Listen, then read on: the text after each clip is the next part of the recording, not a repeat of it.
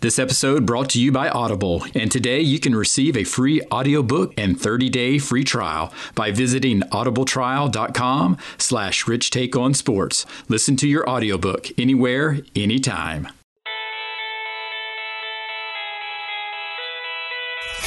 Exploring the impact of sports. Welcome, Welcome to Rich Take on Sports, the sports podcast with life having conversations and hearing personal stories from those who have been impacted, built, and inspired by the role of sports in their lives. Here's your host, Here's your host. Richmond Weaver. This is episode 77. I am your host, Richmond Weaver, and glad you're listening through whatever platform that might be. And thanks for being an investor by investing your time to listen. There are times in life when your path seems to be clicking on all cylinders and things are going great. And the next thing you know, things change quickly. And our guest this episode, Trevor Knight, experienced that firsthand while playing for the Oklahoma Sooners from 2012 to 2015. He would be named the starting quarterback after redshirting his freshman year and would help lead the Sooners to an 11 2 record that year, beating Alabama 45 to 31 in the Sugar Bowl, where he was named Sugar Bowl Most Outstanding Player. He would lose the starting quarterback position to Baker Mayfield and would ultimately transfer to Texas A&M after earning his degree in December of 2015. Trevor would then also earn the starting quarterback position for the Aggies, helping them start the season at 7 and 1, but a shoulder injury would ultimately sideline him towards the end of the season. And then before signing with the Arizona Cardinals and spending time with the Atlanta Falcons as an undrafted free agent, Trevor would earn the Wuerffel Trophy given annually to the college football player who best combines exemplary community service with athletic and academic achievement. Now here's episode 77 with Trevor Knight. We're live with former Oklahoma and Texas A&M quarterback and also 2014 Sugar Bowl MVP Trevor Knight and this is our first live podcast. So Trevor, thank you. Absolutely. Good yeah. to be on. I'm glad I'm glad I'm part of the inauguration of Facebook Live. it is. This is going to be something a little different, so we're just going to roll with it. Let's do it. I hope you're okay with that. Ready to rock. You know? Well, you didn't know that your life was about to change, that being the first one as a live podcast with Rich Take on Sports. Who knows how famous you're going to be now, right? I mean, you could go through the moon from here, right? That's right. You thought you were famous once Katy Perry threw your name out there on national TV. now, this is a completely different this is story. a little, little step up from that, isn't it? That's right. now, do people still even ask you about the whole Katy Perry situation all the time. It is it's a fun topic of conversation and it, it leads into an even bigger topic of conversation and you know what is college athletics all about and of course, winning big games from time to time, that's a, a, good topic of conversation, but it's the things off the field to little things like that that really make college football and college athletics as a whole a whole lot of fun. Um, you know, get to tell my kids one day, hey, this pop star called me out on college game day. That's, that's a cool story. It People is. like hearing about that. Because it's all so, about experiences, right? Absolutely. I mean, so many times we focus on possessions, but I think the key thing is just focus on experiences. And that's what you've been able to do through – sports and how it's allowed you to have all of these different experiences. So let's walk back though, getting through that first opportunities of you playing sports and what's your earliest memories of gravitating towards sports? You know, it goes back a long way for me. Um, I have a twin brother, and so we always had somebody that we were playing against growing up. We had some fierce competition in the backyard, and uh, it, it, came to blows a couple times. But that was huge for me because, like I said, I always had somebody to go play catch with, always had somebody to go play one on one with, whatever it was. And so I remember watching home videos, and I don't have any recollection of this, but our second birthday party, we had a little Tikes goal, and all we wanted to do the whole birthday party was shoot hoops on that thing. Um, and then you know all the movies that come out. I was a big Sandlot fan growing up, so I was whatever type of movie I was watching, I'd dress up in the whole outfit. So for that, my baseball uniform was on. If I was watching, you know, Air Bud, the football movie, I had my whole football gig on. So I was always a sports guy, but I think where it really started to take shape was in T-ball. And I know it's like, what really happens in T-ball, right? But me and my twin brother were a little bit bigger than everybody else and our parents had to bring our birth certificates because I'm not kidding. I I didn't have quite as much power as he did. I'd hit you know an inside the park home run every time or something like that. My twin brother was hitting it over the fence every at bat.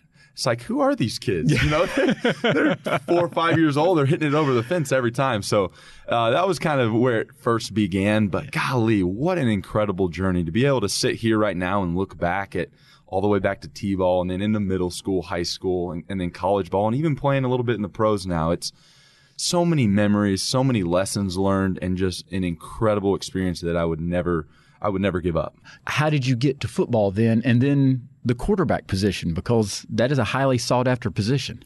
Yeah, I was always a quarterback, and my brother was always a receiver, and that's just the way it was in the backyard. Just a And one-two punch. Absolutely, The Knight brothers. Somebody had to throw it, somebody had to catch it, and so I was the thrower. He was he was catching it most of the time, and um, I, I started playing quarterback when we started flag football. I think kindergarten, and I never played another position. Of course, in middle school and everything, you play both ways. So I was the hard hitting safety every once in a while, but So did you like quarterback more than playing defense? I did. Yeah, that was just what I did. And I always kind of had a, a good arm, a decent arm. And so I just began to develop. And, you know, I was never the kid that was going to a bunch of camps to try to develop as a quarterback, which I know nowadays that's a little bit more, you know, a lot of kids tend to do that a little bit more that nowadays. seems the focus point that you have to go to these camps. So you never really did that. Never did that. And I was lucky enough to have a dad that always just pushed me to be my best at whatever I wanted to do. He wasn't forcing me to do anything. And that was a big life lesson that I like to, you know, tell kids now is, hey, if you're having fun and if you're working hard, everything else will fall into place. You know, you'll be dedicated to something because you enjoy it and because you're having fun doing it. You know, it's not it's not about going to all these camps and you know trying to be the best you can be when you're six seven years old or even sixth seventh grade. It's hey do i really enjoy what i'm doing? Let me go work at it because i enjoy it. And then everything else falls into place. And it's you know i tell a lot of people your dream may be to be a, a college quarterback. And i've got to fulfill my dream in that. But you know maybe sometimes your your plan's a little bit different and you're supposed to go do something else. And it's okay. You know you don't have to always put your eggs in one basket. But you know, I got to put all my eggs in that basket and it worked out for me. So it's been pretty cool. So when was it that you had that feeling that all right, this is my dream. I want to play college football. I want to play quarterback. When did that hit you? Well, you know, I grew up a big time Texas Longhorn fan. I'm grew up an hour south in San Antonio, and my dad went to UT. My room was burnt orange, and it's funny now to navigate that conversation of, well, I'm an Aggie and a course, Sooner. that's right. which is the two biggest rivals. But uh, it, everything worked out great. But I used to go up to Austin with my dad, and I l- idolized Colt McCoy. I thought he was the greatest person ever. I thought he was the greatest player ever. So I had my dad buy me a number 12 jersey, and I would walk around Austin telling people before games that I was Colt McCoy's little brother. And so that's all from that age. That's what I wanted to do. I wanted to be like Colt McCoy. And it really wasn't until I got my first scholarship offer, which was UTSA, where it truly hit me. You know, I was I always knew I was talented. I always saw success on the field, but until that actually happened, I didn't realize the magnitude. And then from then on, going through recruiting, you know, you start it, it's a snowball effect. Once you get one, you get a few more, and I started getting offers from some bigger schools, and it was it was surreal. It was really cool for me to know that not only am I going to get my education paid for, but I get to fulfill my dream at playing one of the highest levels of of a sport. And to say football was kind of the the pathway isn't necessarily true. I played basketball and baseball as well, and there was a point in time where I really wanted to go play college baseball, and I had an opportunity to do that. But it just kind of, it's funny how life just kind of shapes out, and uh, football was the best avenue, and it's been so great to me. And uh, unfortunately, I've had some injuries through it all, but that's that's part of the game. But football's been the best path for me as far as pursuing my dreams. Yeah, and speaking of injuries, I know you just had back surgery not too long ago. How are you feeling now? Feel great. Uh, it was in October that I had back surgery, and it was uh, first time I ever had surgery. I've been hurt a lot, but first time I went under the knife, and so it was tough.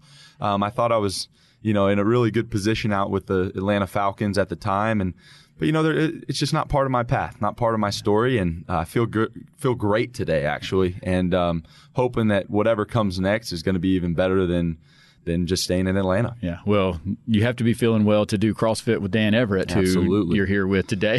so Kicked to my butt that. yesterday. Absolutely. So, but was it an acute injury that happened for know, your back, was- or was it something just over time? It was interesting. I got off the field one day and my back was a little tight, just like it's been a million times playing playing athletics, and got a little treatment. And then you fast forward, you know, three weeks down the road and I can't even get out of bed. I was having so much pain. And so I had ruptured a disc in my lower back. Um, and it just started to push on the nerve, get nerve, ta- nerve pain down the legs and, you know, ended up having to go under the knife. And I get it. You know, that's, it's part of the game. You look at any player in the NFL, any player at a high level, there's a chance they've probably either had surgery or had a, a decent sized injury before. And so, I, it, it is part of the game, but it's how you respond from it. And that's the way I've approached sport and life all throughout athletics. It's how you respond to it. And how often were you playing hurt? And I'm not talking just, you know, where you can't physically play, but I'm just talking where you're there's aches and pains and you're just having to fight through it. How often was that? You know, I played quarterback, but I ran the ball a lot in college and in high school. Yeah, you know, I mean, I- you came out as a dual threat guy. Absolutely. And, you know, in high school, you can kind of, you know, shimmy your way out of a hit and you're not going to take a huge hit all the time. You're not that banged up after games. But once you get to the college level and, you know, the DNs nowadays are, you know, 6'5, 280 and run a 4 3, you know, it's just, it hurts a little bit every time you get hit. And so I'd, I'd say really banged up to where you're, wow, this is going to be a rough week.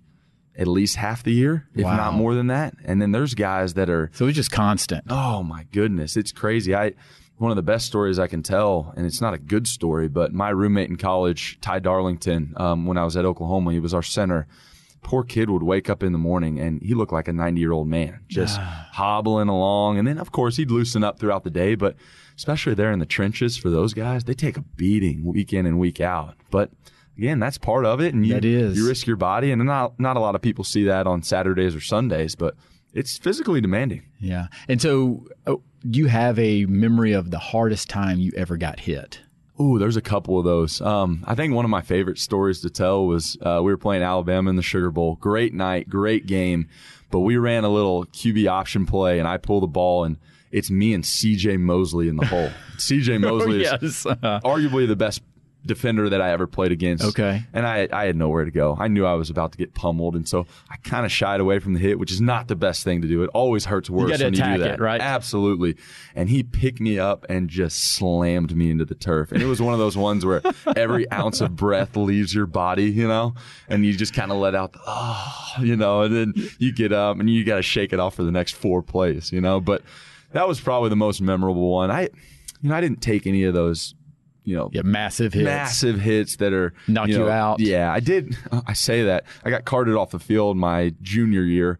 Uh, Shawn Oakman and a couple other guys on the Baylor defense hit me and had a neck injury, and so you know, I I, Well, I'd say that's a hard hit. I, I probably should have said Yeah. that one first, but uh, yeah, you know, it, it hurts a little bit, but that's that's part of the game. That's part of what going about to battle. concussions? Did you ever have a concussion? Knock on wood, never had a concussion. At least a diagnosed one. You know, that's, That's right. That's one of the things people don't understand is sometimes you take a hit and you're seeing stars, you black out for a second, and you're back there seeing you know three balls in front of you trying to take a snap, but you know no lingering headaches after that. So I guess I've never had a concussion. But Just we'll, keep playing. We'll see. Right. So Right. now you talk about your passion for UT, Texas football, and burnt orange and all of that, and you're trying to tell people you're Colt McCoy's little brother, which I love. But so, did you get an offer from Texas? I mean, how did you get to Oklahoma and not try to pursue Texas? You know, it was an interesting time in Austin. Um, Mack Brown was sort of on his way out. They just brought in a new offensive coordinator named Bryan Harsin from Boise State, um, and he kind of had his guy that he was recruiting at Boise State. So we had conversations early on in the recruiting process, but it was, hey, we got this guy. This is this is who we're going to stick with. But let's you know let's stay in touch. So it wasn't until the end of recruiting where they came around and actually extended me an offer.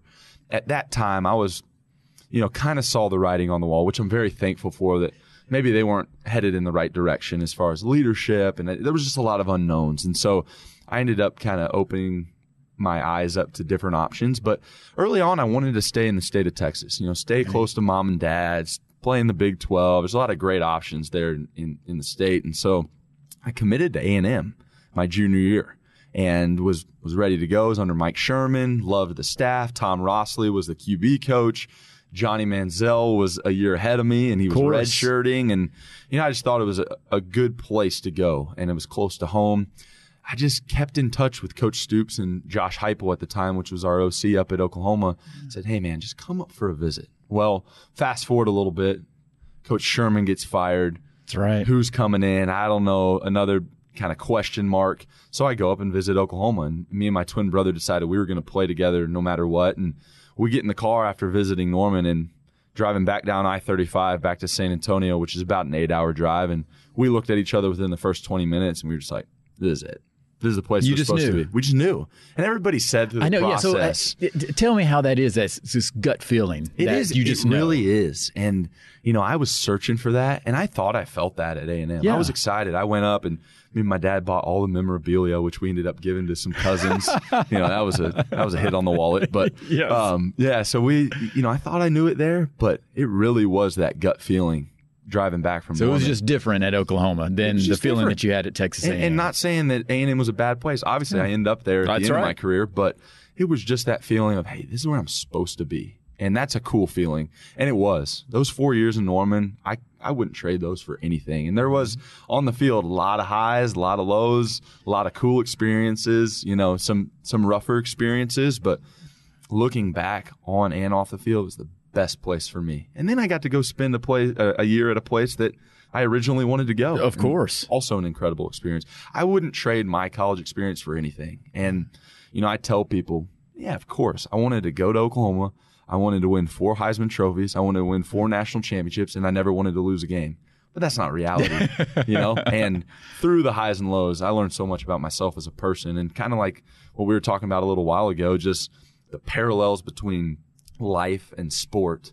There, I mean, you just can't. so what what did you learn about yourself? Well, you know, just facing adversity. You know, when I when I get up there and immediately I redshirt, which I'd never sat on the sidelines of a game my entire life, and that was the first like, okay, well, I'm not in the limelight anymore. You know, how do I become a leader? And my deal was, hey, I'm just going to outwork everybody. So I my competition every week was in that weight room, and I earned a lot of respect from my teammates that off season or really that season, just working hard and trying to develop leadership without being on the field, which is difficult.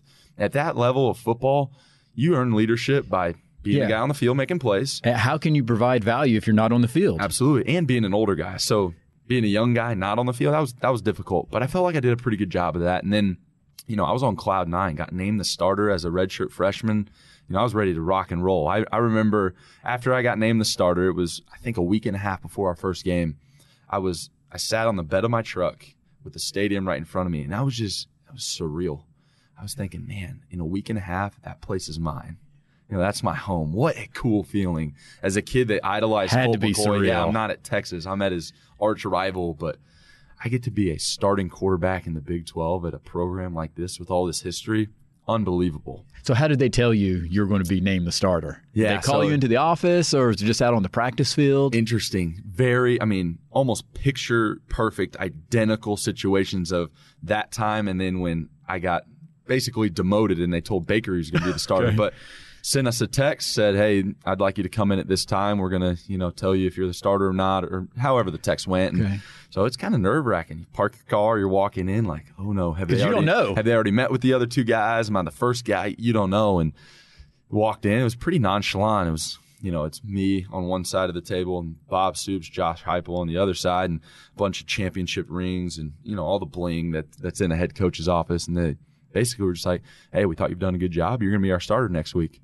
And it's like, boy, that quick? You know, you didn't, you're not going to preface it with anything else. We got to talk about this a little bit more. Right. And it's just, I leave there, I, I, I'm almost in tears, you know, just because I had worked so hard for that. And you had worked your, not just that past year or that past off season, but it's your whole life. I, going back to what we were talking about, you know, having fun and working hard. That's what you do. I always had fun playing. I always worked hard getting there. And now all that had paid off. And so, greatest feeling in the world. But to ba- back to your question about just the, what what sport has taught me about Yeah. life. You know, I was on cloud nine then, and it's easy to be a front runner, and you know everything's going well then, on and off the field. But you know, you start playing bad, or you have an injury, or you, you face some adversity. How do you respond to that? And at a place like Oklahoma, you're not playing well, especially in the day and age of social media. You're going to hear about it, and it's how do you how do you manage those things? And for me, it was surrounding myself with people that were going to lift me up and that was a huge lesson for me to you know surround myself with guys in the locker room and even outside of the locker room that no matter what was going on they were just going to kind of be that backbone. And i was lucky enough to find an incredible group both at oklahoma and a&m to do that because it's difficult. You can't go through it alone. Yeah, I was going to ask you, how do you filter out all of the noise from these fans that are on social media and because I mean you're just part of the generation that social media is just a part of your life. So it's not like you're going to necessarily give it up for the rest of your life. You're always going to be exposed to it. So how did you filter out that for type me, of noise? Yeah, for me it was it was easy, you know, and and people a lot of people don't understand that. Um, for whatever reason, I just thought of it as, hey, this is just somebody that doesn't mean a whole lot to my life that's behind a a phone screen or a computer screen and they can say what they want. And if you go look at my Twitter feed throughout a game, it's oh my gosh, you're the greatest thing ever. Whenever I throw a touchdown, I throw a pick or do something bad, it's, sign this guy's transfer papers, get him out of here. You know, and I, I don't, I thought it was kind of humorous okay. to be honest, but it is different for for kids nowadays. I mean, there's always somebody in your ear. And I will say, throughout my experience, I don't think I've ever had anybody look me in the eye face to face and say anything negative. It's always supportive, but it's easy to yeah. get behind a screen and, and, and, be negative. And I also kind of took the path of that's what make, makes college football specifically so fun is because people are so passionate about it, especially a place like Oklahoma. I mean, you go eight and five like we did my, I guess, junior year you're, I mean, calling for the dogs. I mean, it ruins people's Christmas. And I'm like, man, people are really passionate about this, and I get to affect that. I, th- I thought it was kind of cool, but I think social media nowadays it's difficult for some kids, and if you don't handle it the right way or have people to help you handle it, like, you can get in a pretty dark place pretty quick. And when you had those type of bad games, you throw some picks, you throw some interceptions, you're not playing well. You know, how did you compartmentalize that? Okay, I've got to go now next play. I mean, how did you do that? I think that's just a mentality that you learn from an early age. And I was lucky to, enough to have coaches and mentors and my dad and everybody that, that kind of ingrained that into me. Um, but again, you know, relating back to life, you know, things, ba- bad things are going to happen, but it's how you pick yourself up, you dust yourself off and go on. And, you know, playing football, play by play, you got to do that a little bit quicker. You do. But week by week, it's the same thing as life. Pick yourself up, dust yourself off don't listen to the outside noise. How are you going to be the same guy every single day and make yourself one step better each and every day? That's the mentality you have to have. Yeah. And if you don't do that, then you're going to be non-successful. Those times when it's pressure packed situation and now college football is a little bit different in terms of teams don't necessarily huddle as much as they used to. But what was that like though in a huddle situation, crowds going crazy and you've got 10 other guys looking at you, and you've got to be that person to remove some of the chaos and get them organized and on the same page. What's that like? See, I loved that aspect of it. That is my personality. You know, regardless if I'm playing well, I want to make sure the rest of the guys around me are playing much better. And I enjoyed, especially when times were going rough, getting in there, having that confidence, looking a guy in the eyes, and truly making him believe, hey, we're going to go do this. Like yeah. that that's leadership to me. That's what I, that's the type of leader that I want to be. Yeah. And so, you know, you got 100,000 screaming fans. They're all yelling at you, cussing at you, whatever it is. Getting in that huddle, having that confidence, looking the guy in the eyes and saying, hey, let's go do this, boys. There's nothing better in, in my chest than that feeling right there. Can you hear? I mean, I, I'm obviously you can hear, but I'm just talking when the crowd is going that crazy, though. Do you have almost not tunnel vision, but tunnel hearing in terms of you're only focused on what you're hearing within your teammates right there. Yes and no. Depends on how the game's going, depends on where you're at, um, depends on the mindset that you're in at the time. Yeah, you kind of block out the crowd as a whole. But nowadays in college football, it's 10 feet from the sideline to, or from your bench to the, the you know, the fans you hear some things. I remember specifically, we were in Morgantown, West Virginia. We were number four in the country. I think it was the fourth game of the year the following season. 4 0, 5 0, whatever it was. And there was this one guy, and he was, every time I came off the field, he was looking me in the eyes and he was saying some things that I don't even know if I could repeat ever. I mean, it was the and crazy this is a stuff. fan. This is a fan. And yeah, it's loud and everything, but you can hear that guy. He's on the front row. You're 10 feet from him you try not to listen to him, but you can hear what he's saying. and so we end up uh, going ahead, and it's actually the only pass I ever caught in college. But we run a little reverse pass. I slip out, catch a touchdown pass, quiet him down a little bit. But I'm running off the field, and again, he's got both of his middle fingers extended my way, just staring at my soul. And it, it, it got caught on video, and I'll have to find it somewhere, and I'll send it to you. But I just gave him a little wink. He didn't say anything the rest of the game. it. It. was fantastic. but yeah, you you know, you try to kind of get in the zone and not worry about it, but it's a part of the game. There's going to be people lifting you up, you know, from the sidelines, and then there's going to be people, especially on the road, that are just tearing you down. And so Of it, course. it goes back to the same thing. What are you going to listen to? How are you going to let it affect you? And kind of what's the mission and the goal in front of you? Well, what about on the field? How much trash talk is going on in terms of the defensive line when you're coming up there for the snap? Are they yelling, barking at you? I think it just depends. Depends on the guy. Depends on the team. Depends on where you are in the season. If it's a big time matchup and there's a lot of kind of tension between the teams, yeah, you hear some stuff. I never was a big trash talk guy. I look back on it now and I probably should have talked a little bit more trash and had fun with it. But yeah, there's some guys that are ruthless. And I'm not throwing him under the bus because I think he prides himself on this. But Orlando Brown, our left tackle at Oklahoma, the best trash talker I have ever heard. I mean, he would research. It was part of his film study.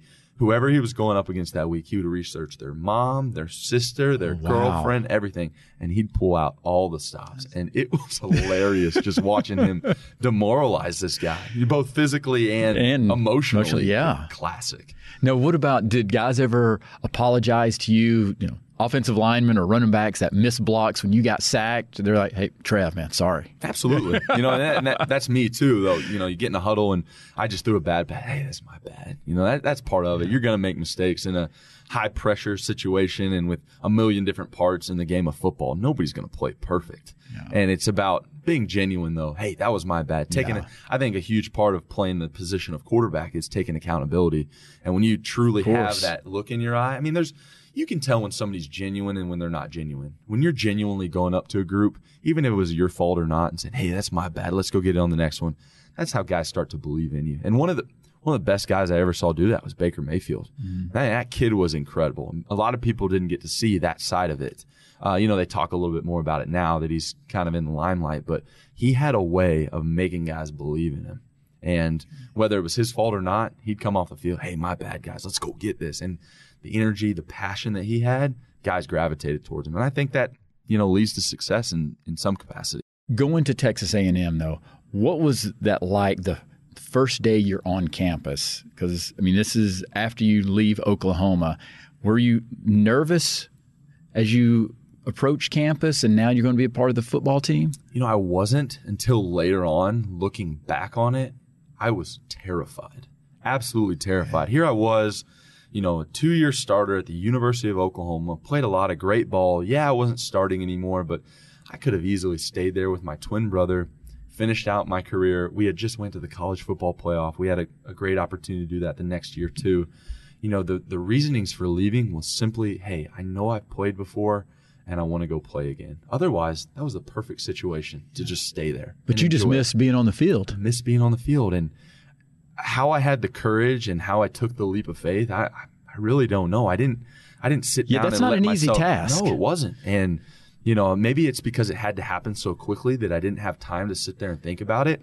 But I get to A and M, and I just immersed myself in the culture, and it was unique because, you know, at Oklahoma, you come in as a freshman, and you have time to build your rapport, to build kind of your respect amongst the team. I had one year, and it was my senior year, and I had to win these guys over in an off season, become a leader, hopefully become the starter. It was That's very fast. very time sensitive, absolutely. And so I wanted to do it the right way. I wanted to establish myself as a leader without stepping on anybody's toes and still earning that respect. And so I kind of went back to my mindset freshman year and how am I going to do this this offseason? Mm-hmm. It's in the weight room. And so that's how I first gained the respect again from those guys is I'm going to be the hardest worker in this weight room and you can earn my respect that way or I'll earn your respect that way and then the rest will take care of itself. And it was awesome. I mean, I couldn't imagine a better situation for my last mm-hmm. year and the way that the guys gravitated towards me. And I think they were looking for a leadership role, and I was able to just kind of step into it and then ended up getting named the starter the, the day after spring ball's over, which that was that was why I went there. And that was kind of solidification of you're in the right spot. But then there's so much more to it than on the field, like we've talked about. I mean, yeah, we had a great year. We're the first playoff rankings we were number four, and we ended up not, you know, we ended up not having as great a year as we wanted to, but off the field, on the field, that whole experience, life changing. That's what happens. That's what happens. You think it's going to be going one certain way, and it completely changes. But I would have to say the weight room has done you really well. Well, I appreciate You're that. ripped. I appreciate that. I don't know. Dan sitting over there right now, he's probably not saying that because he whooped my butt Yes, yesterday. But that CrossFit. That's, that's right. That's right. How was it though having to leave your brother? I mean, you'd played with your brother your whole life. Absolutely. You know, and, and it wasn't just playing with him my whole life. I don't think we had ever spent over a week apart. Yeah. So how difficult lives. was that? And you know, there's it. Twins are an interesting dynamic. yeah. You either really, really close, you do everything together, same group of friends, or you're complete opposite. Me and my brother, everything together. I mean, we shared a car until we got to college. We had all the same best friends. We went everywhere together. And he, you know, very different personalities, but I think I needed him more than he ever needed me. He was just my guy. You know, whenever something bad was going on or even coming off the sidelines to the sidelines, giving him a high five, it, it uplifted me. So that was, again, one of those things that I didn't really have time to think about, but it was, it was kind of crazy. And it ended up being really cool. I get to watch a bunch of his games, and that was what I look forward to either before or after our game, or if we played at the same time, immediately getting on the phone. Hey, how'd the game go? Tell me how so and so played. What happened? Was you know Stoops yelling at you? You know all the all the fun stuff. right. And uh, so it was it was hard not having him day in and day out, but we were. Nowadays, I mean, you got FaceTime and everything. We talked Oh, yeah. multiple Easily times day. accessible. easily accessible. So it wasn't as difficult as I thought. But uh, I definitely miss being around him and, and having that guy on the sidelines and, you know, at pregame meal and all those different things. Uh, Now- but it worked out. Having a twin, is it true in terms of what they talk about? I know you guys are fraternal twins, not identical twins, but this whole concept of you can sense what the other person is feeling or what they're going through, or was that something that you guys experienced? Absolutely. Um, it is unique. You know, it's somebody that you've literally done life with every second of your life from the very beginning. And uh, yeah, I would say Connor, my twin brother, is has done such an incredible job of.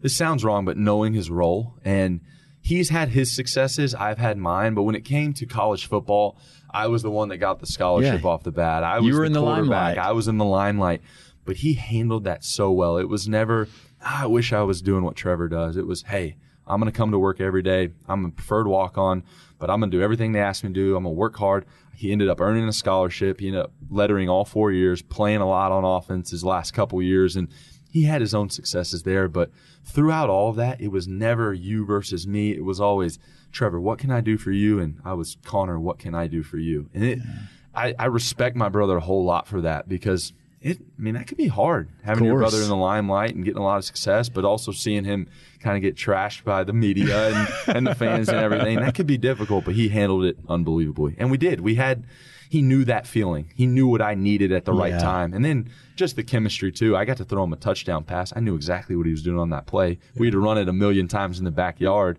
It's that telepathy. So it, really cool dynamic. That's awesome. Now, when you make the transition out of Texas A&M and pursuing an NFL career, what were some of the biggest challenges that you saw just in terms of the differences between a college team and an NFL team? Well, I think, you know, it goes back to you experience a little bit of it if you're redshirting to where you're not necessarily the guy, but now you're, I mean, you are nobody. You got the Matt Ryans of the world, the Carson Palmers, two guys I played with. That's right. All these big time names, you're easily replaceable. And that's the way the league is. It's a revolving door. And to try and go in somewhere and get confidence with not really anybody caring that you're there, and, and that's maybe not fair. There's a lot of guys that care about you, but the pecking order is way different. And you really got to go in and find a way to build your own confidence in order to play well and make it to where, hey, I, they just can't cut me because I'm doing good enough job. But that's difficult to do when you don't have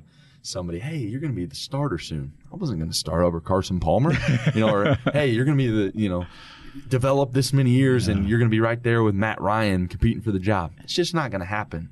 So that was a big hurdle for me, just trying to figure out how can I get myself pumped up enough each and every day um, to compete, but knowing that you know it, the foreseeable future is not to be the guy on the field. Yeah. you know that was that was difficult. And I was going to ask you that because I mean, obviously, you wanted to do that when you were in college, and that's why you go to Texas A&M. So a lot of guys talk about depression and having a difficult time. you know, that next chapter in their life, whether they're as a backup role or not playing at all. So, how are you dealing with with that? I think it's a, a really quite a big issue in the league. Um, you know, you you make goals for yourself, right? And you know, everybody's goal as a football player, especially somebody that came from from nothing, is I want to make it to the NFL because one, it's a dream of mine, but two, it's monetarily, it's going to change my life, right? And the, just the reality of it is, there's a few Tom Brady's, there's a few Matt Ryan's, there's a few guys that are making life changing money, and everybody else, it's it's not that way. And so these guys get there, and maybe they don't see success, or maybe they never get on a on a starting position, or even get on the field in a regular game like myself. And man, that was my goal for my entire life, and I'm here. And now what? You know, what what are my plans afterwards? And mm-hmm. again, it goes back to who you surround yourself with, I think, and and kind of what you pour into your own mind. And it's realizing that yes, this is a dream and a goal of mine, but what's next? What's after that? How can I use this experience to propel myself into something greater?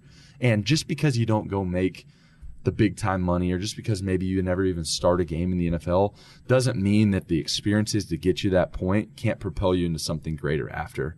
And so it's having that mindset of long term instead of short term. But, you know, guys will go and even if they have a successful NFL career, once it's over, it's like, they still what struggle. I wanted to do. That's right. What do I do now? And I think there needs to be maybe some more programs in place or, or people that, you know, invest time into guys really trying to create the mindset of, hey, this is short lived. You know, regardless yes. of how much money you live or how much money you make, you know, you're going to retire, you know, before you're 40 years old. You got a lot of life to live after that. What are you going to do afterwards? And again, that's maybe not too fair. They they do have a lot of great programs in the league, and especially your rookie year to to help you understand that. But there needs to be more. Yeah. Um, it's just it's too big of an issue for yeah. guys. I know a guy um, that is trying to do that. Rob Vaca with Signature Pro. He's really you know trying to look at trying to help guys make that next step into outside of playing and try to do it early on when they're in the NFL or in any type of professional uh, sport, you know, trying to do that. But I agree, it, it there's a lot more that needs to go into it. So, but for your specific plans, have you thought about coaching or broadcasting? Or what's kind of yeah, I'm going actually, through your mind? Uh, I'm in a limbo phase right now. It's it's a pretty cool season of life. Um, you know, had surgery, went home you know, was doing rehab three to four days a week, but had time on my hands, which yeah. I think, you know, as a kid that's a year or two out of college, that's pretty unique because everybody, you know, typical oh, usually person, it's fast, fast, fast. Get out. What's the first job I can get? Start your career and, and move on. But for me, I had this time, and so I wanted to be productive. Sure, I could have laid in bed and watched Netflix all day and kind of taken a sabbatical, but I, I really did want to start thinking about what if I never can play again? And, yeah. and to this you know this moment right now I'm, I'm not on a team and that could very well be what's kind of my path. Mm-hmm. and so i just got on the phone and started talking to people. Got a bunch of contacts from a&m ou people i knew in san antonio and surrounding areas. And it was cool to try and navigate the conversation of hey i'm not looking for a job right now. I'm still trying to pursue the league. I've got you know other things. I don't know what i want to do. Mm-hmm. just tell me about your industry. Tell me about you know life experience how you got from graduating college to the success that you're having today. And I got so much wisdom over those conversations, and uh, it was really cool to navigate that. And kind of throughout that, I was like, if I'm not on a team this summer, I'd love to have an internship type, mm-hmm. seasonal employment type role because you know, playing ball, you never had the opportunity to go do an internship. That's I had never. No time. I told, I'm I'll get to this in a minute, but yeah. I told my current boss right now, I said, you got to understand, I never worked at a car wash. I never worked at the lemonade stand. I never had an internship. This is my first real job ever, just because yeah. ball was what you did. And so, long story short, I end up connecting with this guy who's an Aggie, and uh, he opened up a wealth management firm about ten years ago. Okay. And you know, I asked him about the industry. Sounded like something I could mm-hmm. be interested in, and he said, hey, if you're interested in this, come hang out with us over the summer. So this summer, I've been hanging out at this okay. wealth management firm and learning that business, and I love it. And the guys that I work for, it's called Avondale Wealth Management, based in Austin, and um, it's been incredible, and it's been that kind of business mindset. Now, I don't, I don't know for sure if that's what I'm going to pursue. Um, my mind's open to broadcasting. I think that'd be incredible, um, and, and, a million different other things. But I have gotten this experience while I'm in this limbo phase of are you playing, are you not playing? Is a team going to call? Of kind of the business aspect, and then to take it a little bit further, uh, my year at A and M I uh, I got a year of my master's done. It's a year and a half program, and I just re-enrolled two weeks ago. I'm going to go knock the rest of my master's out this fall.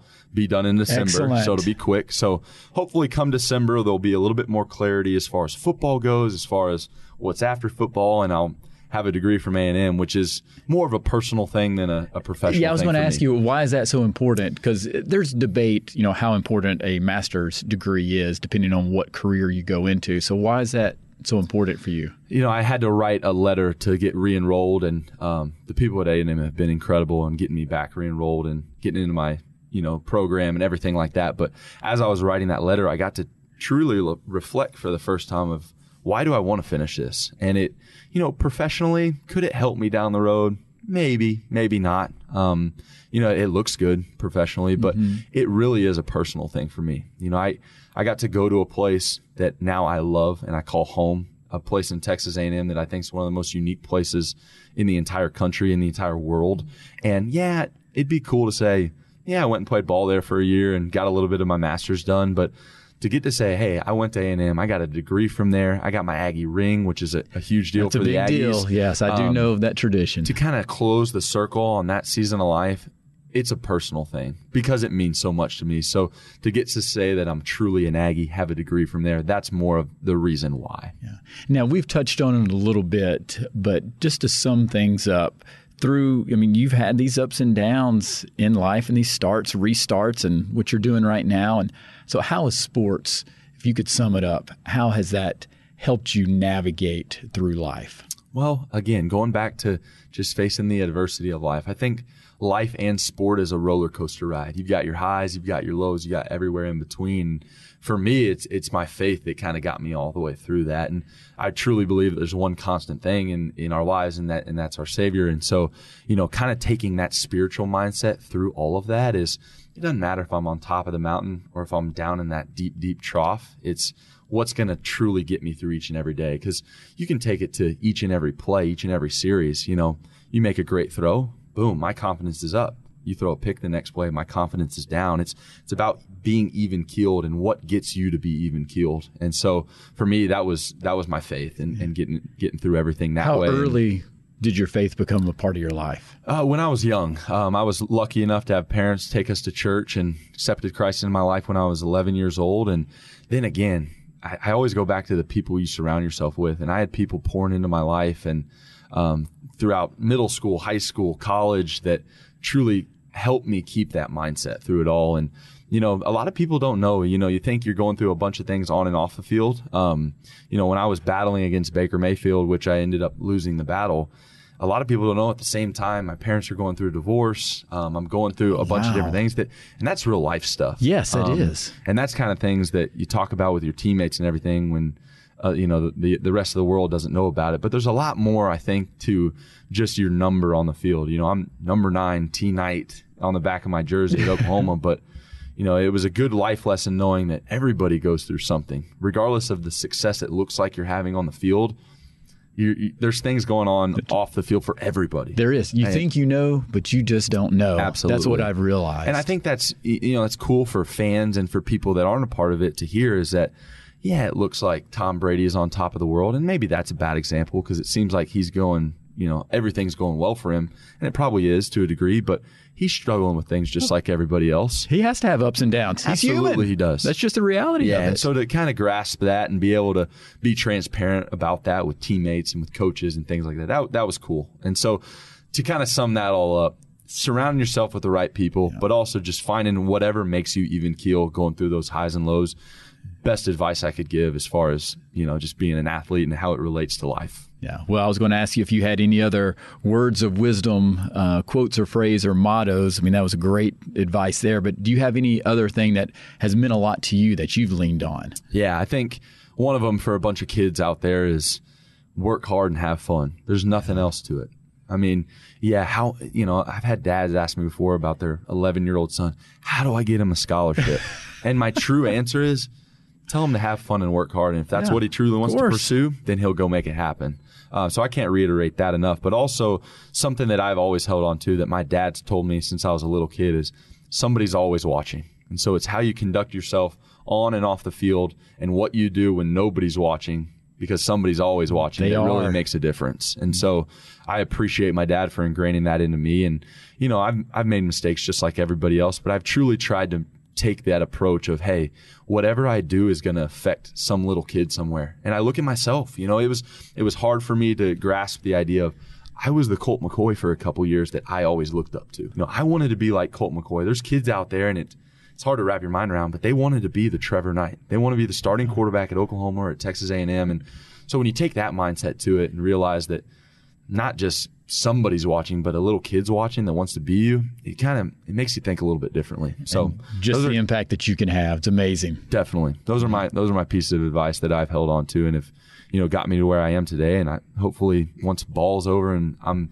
not in any sort of limelight anymore, I'll still hold on to those. So Well said. Well, Trevor, I can't thank you enough being the very first guest to be on the live podcast here on Facebook Live. And Trevor, thank you so much. awesome. Greatly Thank you appreciate so much it. for having me on, Rich.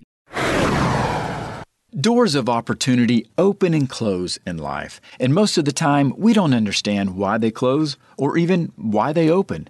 But the key is being able to take that step and not worrying about the true direction of a particular path because you never know how your path might start and even restart, just like Trevor experienced. Through it all, though, he maintained a focus of working hard while having fun because Trevor always knew that through his ups and downs, someone was always watching.